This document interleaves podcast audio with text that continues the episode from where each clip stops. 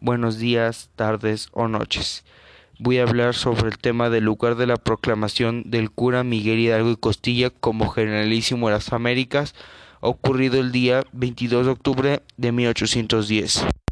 Los acambarenses celebran cada 22 de octubre el nombramiento de don Miguel Hidalgo y Costilla como generalísimo de las Américas y la constitución del Ejército Insurgente Libertador.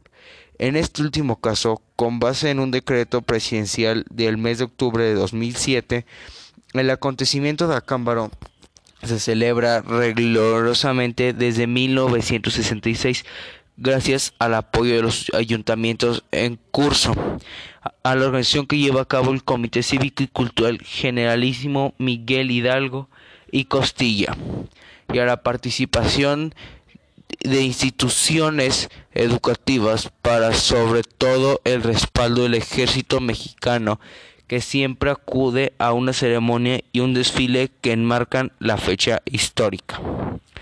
¿Qué sucedió? Todo comenzó el 7 de octubre de 1810, con una pequeña batalla registrada entre las comunidades rurales de Jaripeo y El Moral. Doña María Catalina Gómez Larrondo una rica hacendada de Acámbaro que apoyó la causa libertaria del cura don Miguel Hidalgo y Costilla.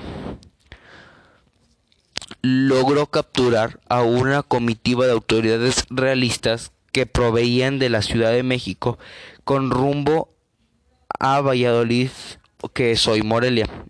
Los realistas salieron de la Ciudad de México el 3 de octubre y el día 6 Doña Catalina Gómez se enteró de, por su paso de la localidad tacambarense. El día 7, con el apoyo de un grupo de hombres de su hacienda de San Antonio, que encabezó el torero José Manuel Luna, salió el encuentro de la comitiva entre los que figuraban el intendente de Michoacán, Manuel Merino, y Moreno, Diego García Conde, comandante de armas y en la misma provincia, y Diego Rull, conde de la Casa Rull, de Guanajuato capital. Una vez detenidos los españoles, la valiente mujer dirigió ese mismo día una carta para informar lo sucedido al curidalgo que estaba en el estado de Guanajuato. Con base en este mensaje, Hidalgo consideró conveniente modificar el trazo original de la ruta por la independencia y ya no hizo lo de Guanajuato hacia la Ciudad de México, pasando por Querétaro, sino prefirió seguir a Cámbaro, Valladolid, a Cámbaro y la Ciudad de México. La plaza de Valladolid estaba sin protección militar alguna. Así como el 13 de octubre de 1810, el cura Hidalgo llegó a Cámbaro y preparó la toma de Valladolid. Salió el día 15 y ocupó pacíficamente la plaza michoacana el 19 salió de Valladolid con rumbo a Cámaro y en el trayecto en Charo e Indaparapeo se entrevistó con José María Morelos y Pavón, quien comisionó para insurreccionar el sur de la Nueva España a Cámbaro. Hidalgo llegó el día 21 y el 22 en la plaza principal fue nombrado generalísimo de las Américas por la oficialidad del ejército insurgente reunida en el Consejo Militar en esta misma fecha se nombró a Ignacio Allende como capitán general, a Juan Aldama, Mariano Jiménez, Juan José Díaz, Mariano Ballesta y Joaquín Arias como tenientes. Mariano Basolo, Joaquín Docón, José María Aracibia, José Antonio Martínez, Ignacio Camargo, Antonio Aldama e Ignacio Martínez, mariscales del campo. Mariano Hidalgo y Costilla, hermano del cura de Dolores, recibió el nombramiento de tesorero del ejército insurgente.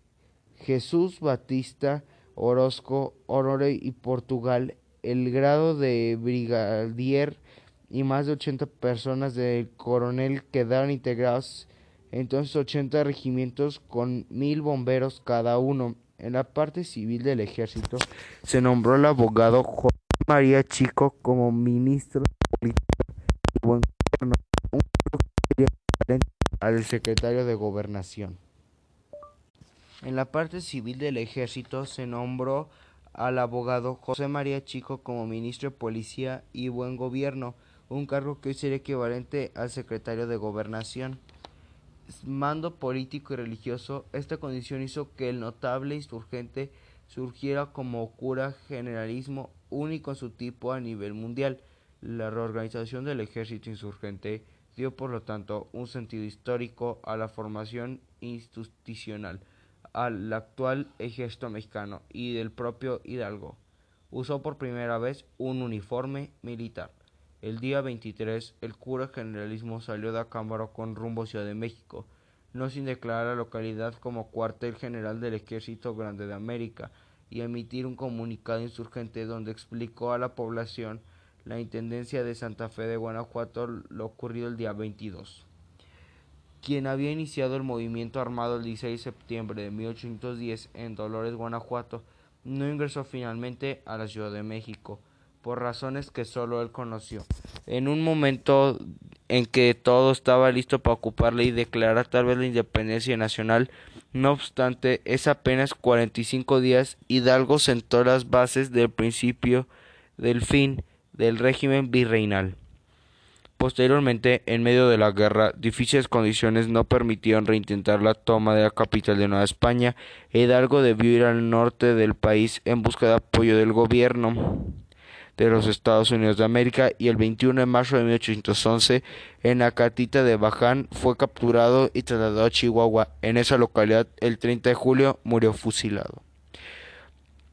Toda la acción de Hidalgo a partir del 7 de octubre de 1810 está enmarcada por la intervención oportuna de doña María Catalina Gómez de la Rondo. De otra forma, el cura generalísimo no habría fortalecido su presencia insurgente en el Bajío.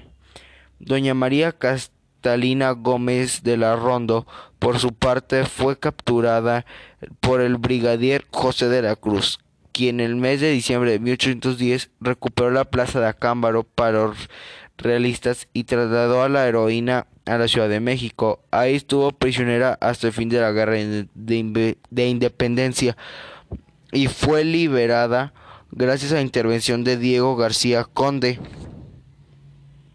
a quien apresó entre Jaripeo y el Moral. Y entre Jaripeo y el Moral, quien